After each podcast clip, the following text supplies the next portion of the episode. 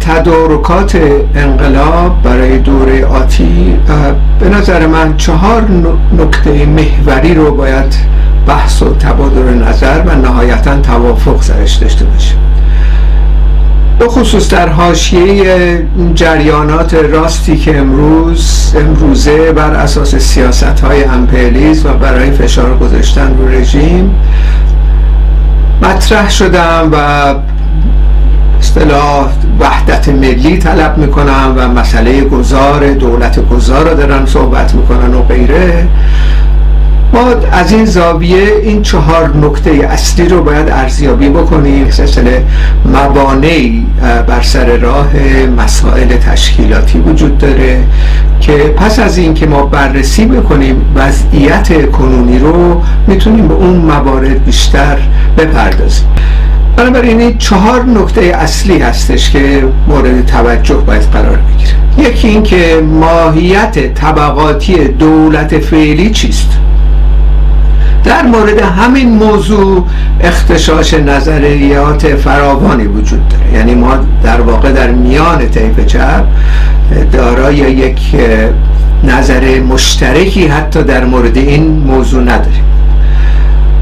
و همچنین مسئله جریانات طیف راست مسئله دولت بعدی رو کتمان می‌کنن. این اصولا صحبتی در موردش نمی‌کنن.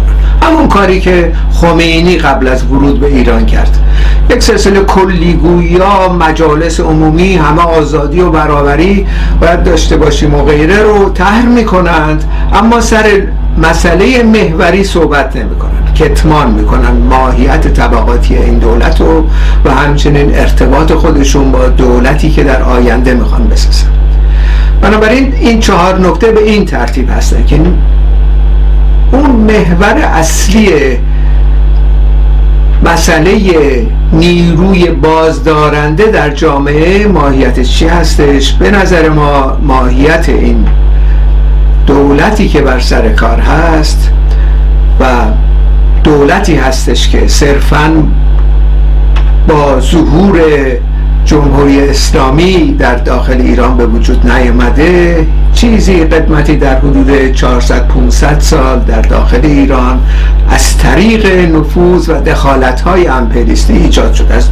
مشخصا دوران گزارش رو در دوران صفویه آغاز کرد و دوران قاجار و پهلوی و غیره. همین به دولت حفظ شد و در دوران رژیم کنونی هم این دولت حفظ شده بنابراین دولت سرمایداری در داخل ایران قدمت طولانی داره. چیزی نیستش که امروز دیروز یا چند سال پیش به وجود اومده باشه. و این دولت هم از دو بخش تبدیل شده امروزه به این ترتیب. معمولا هم همیشه همینطور بوده. در دوران رضا ما مشاهده کردیم در دوران شاه و امروز هم چنین هست. یک بخشی که در حاکمیت هست در هر موردی در زمان شاه یا در مورد خمینی و خامنه‌ای هم به همین ترتیب. یک بخشی هم هست که در انتظار حاکمیت است هر دوی این بخشا خواهان دولت سرمایداری مرتبط به غرب هستند. بنابراین از این لحاظ باید کاملا روشن باشه که این ماهیت این دولتی که در جامعه ما حاکم هست چه نوع ماهیتی است؟ آیا یک دولت سرمایداری هستش؟ آیا یک دولت فودالی هست یا دولت عقب افتاده به زعم برخی اسلامی عقب افتاده و غیره هستش؟ چون این مسئله اهمیت بسیاری داره. چون روشن شدن این مسئله مسئله ماهیت انقلاب رو تعیین می‌کنه. اگر ما در جامعه خودمون جامعه فودالی و عقب افتاده اسلامی و غیره داشته باشیم خب واضح انقلاب بعدی یک انقلاب برجا دموکراتیک بر اساس تئوری های عمومی که رایج هست. اتفاق میفته یعنی در واقع ما این مراحل توالی تاریخی که مارکس اشاره بهش می‌کنه به این ترتیب. بستگی به این دولت داره. اگه دولت فودالی هست انقلاب انقلاب برجا دموکراتیک خواهد بود. در صورتی که چنین نیستش. یعنی در جامعه ما دولت دولت سرمایداری تحمیلی از بالا هستش و رژیم ها رژیم های متفاوتی ما مشاهده کردیم. در ابتدا رژیم رضا شاه بود که قلدری رو برداشتن از قزاقا آوردن که مسئله در واقع وحدت ملی رو به شکل تصنعی در جامعه ما ایجاد بکنه برای مقابله با گسترش انقلاب اکتبر در اون زمان. از 1920 به بعد این به پروژه ها نه تنها در ایران بلکه در ترکیه هم انجام شد. اونجا آتا ترک بود اینجا رضا رضا میر پنج در واقع. و از طرف دیگه هم در دوران شاه هم چنین اتفاقی افتاد. یعنی در واقع ما اگر یک اصطلاح ترسیم عمومی داشته باشیم از حاکمیت در جامعه خودمون در این 500 سال گذشته که امپریز دخالتگری های مستقیم کرده. اینها از سه جز تشکیل شدن. اگه مثلثی رو در نظر بگیریم. رأس یکی از این بخش های مثلث عموما حاکمیت و پادشاهان و, و کسانی که در واقع در رأس کار قرار داشتن بوده.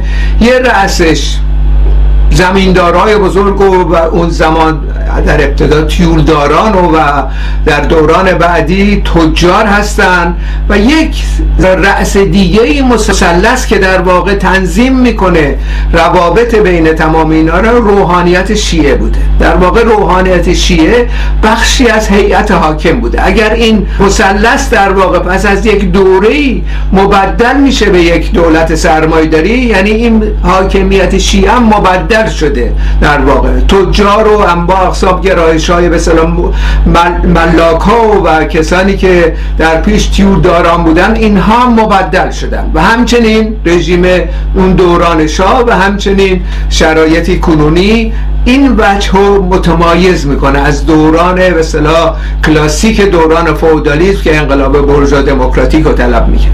بنابراین در جامعه ما این مثلث در واقع وجود داره کماکان هم وجود داشته.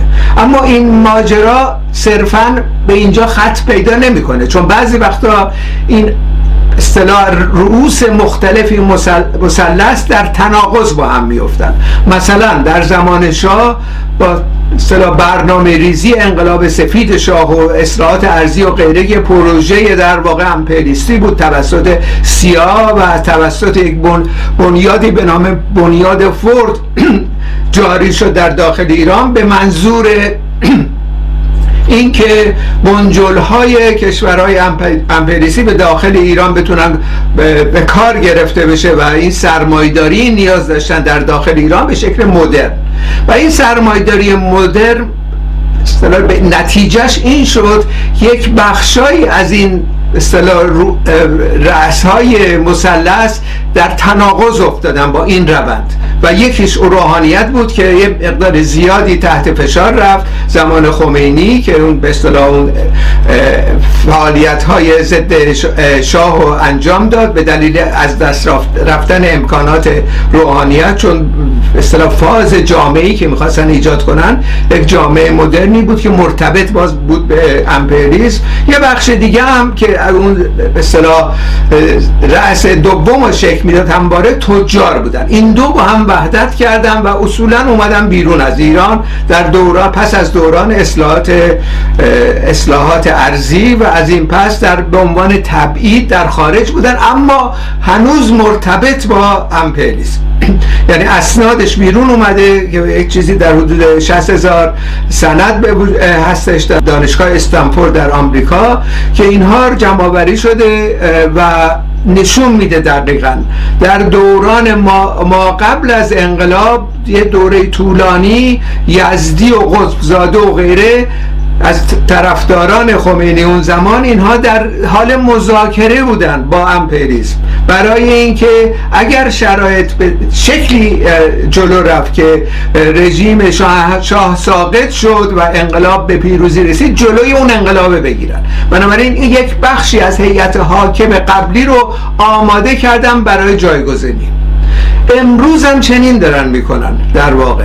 یعنی با مذاکرات برجام حالا باید ببینیم به نتایجش به کجا می انجامه منتها اگر این اتفاق نیفته اگر این اتفاق به اون شکلی که به اصطلاح طبق برنامه امپریس و از اتفاق نیفته مسئله الترناتیو بعدی رو طرح می‌کنن. یعنی اینها از بالا در واقع دولت های سرمایداری رو در صد سال گذشته نگه داشتند. و از این رو هستش که نکته دوم ما بهش می‌رسیم و اونم اینه که ماهیت انقلاب در داخل ایران چی هستش.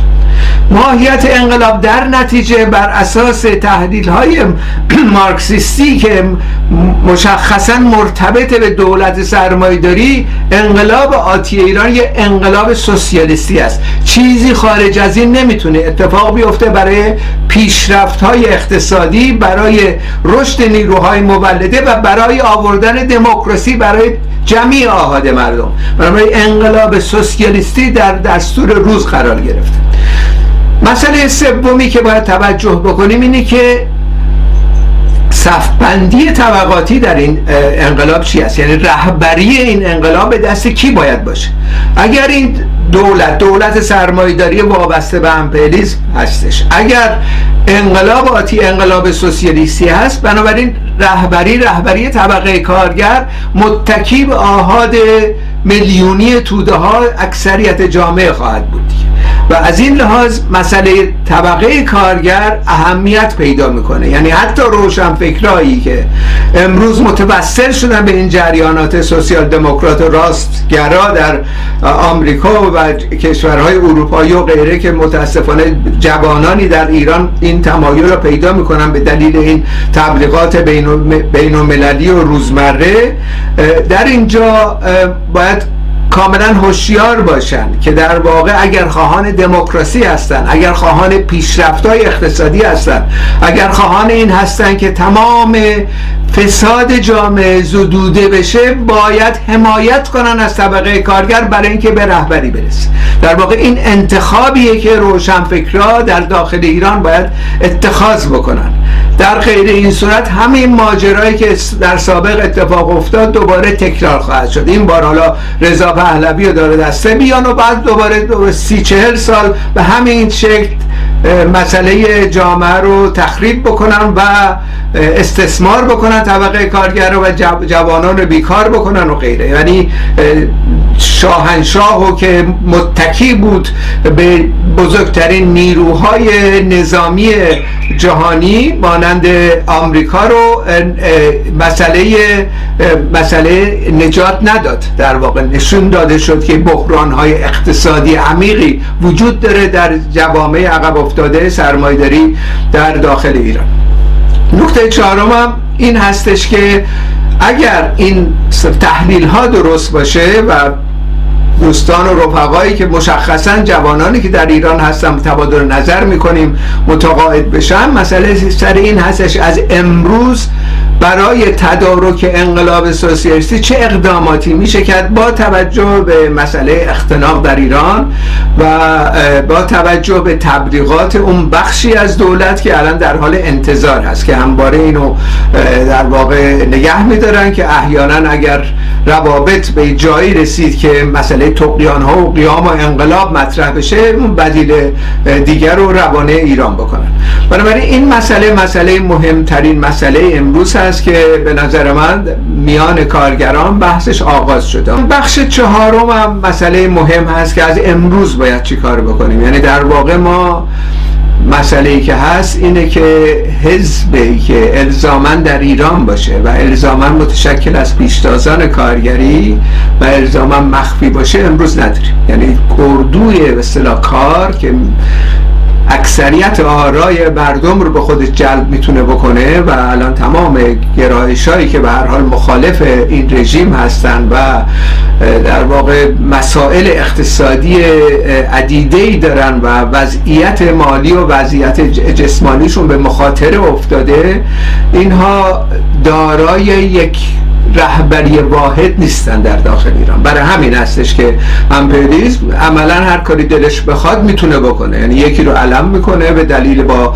پیش به اصطلاح توصیه ها و پیشنهادات واهی و اینا رو روانه ایران می‌کنه و توده های خیلی وسیع هم که به هر حال تبلیغات اینها تحت تاثیرش قرار گرفتن ناچار میپذیرن یا استقبال حتی می‌کنن.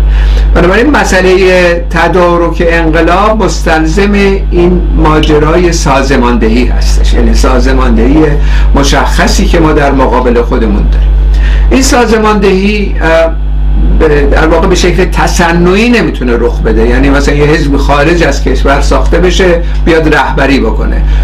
طبقه کارگر و اون مثلا نیرویی که قرار انقلاب سازمان بده. یعنی نیروی سازنده انقلاب در واقع از طریق سازمان ها در خارج از کشور و یه سخنرانی ها و برنامه های تلویزیونی و غیره امکان پذیر نیست این ساختن تشکیلات در داخل ایران بله به تعویق افتاده. دلایل متعددی داره. اینطوری نیستش که امکان پذیر نیست. اینطوری نیست که ما به هر حال باید حالا دنبال راه های دیگه ای بگردیم. مسئله دلایلی که می تعویق افتاده یکیش خب اختناق دیگه. اختناق همیشه بوده و این اختناق باید دور زده بشه. متاسفانه این اختناق به دلایل متعددی در طول یک سی, سی سال گذشته ما مشاهده کردیم دور زده نشده. یعنی یکی از مواردی که بسیاری از کارگران متاسفانه انحرافی بود که بهش آغشته شدن علنی کاری بود. علنی کاری یعنی امکان ساختن تشکیلات برای تدارک انقلاب و کاملا نفت می‌کنه. و این علنی کاری هنوز هم ادامه داره متاسفانه بنابراین یکی از راه های مبارزه برای ساختن یه تشکیلاتی که تدارک انقلابی می‌بینه مبارزه با علنی کاری امروز هست و بحث کردن در این مورد هست. این حالت که ما بگیم خب اینا دارن یه کارهایی می‌کنن ما باید همش باید از حمایت بکنیم از تمام کارهایی که میشه در داخل ایران که حق به حق هست و درست است باید حمایت کنیم از همه لحاظ مادی معنوی و غیره در توان داریم. باید حمایت کنیم از هر مبارزه با هر عقیده که در ایران میشه. اما کماکان باید انتقادات خودمون هم مطرح بکنیم.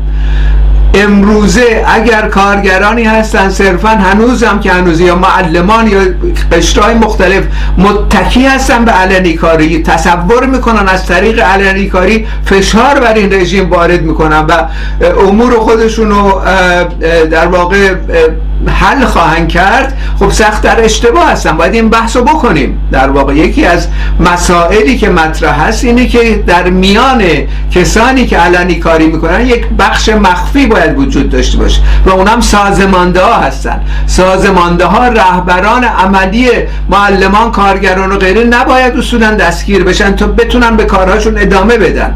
اینکه یه رهبر میاد و سخنرانی می‌کنه خب واضحش یه ما بعد دو بعد میرن دستگیرش می‌کنن مثل اسماعیل بخشی یا رفیق شارق زمانی که در زندان کشتنش بالاخره چون سماجت کرد و تداوم داد به کارهاش از میان برداشتنش. بنابراین اینطوری نمی‌تونیم رهبران رو از دست بدیم. یه دلیلش این هستش.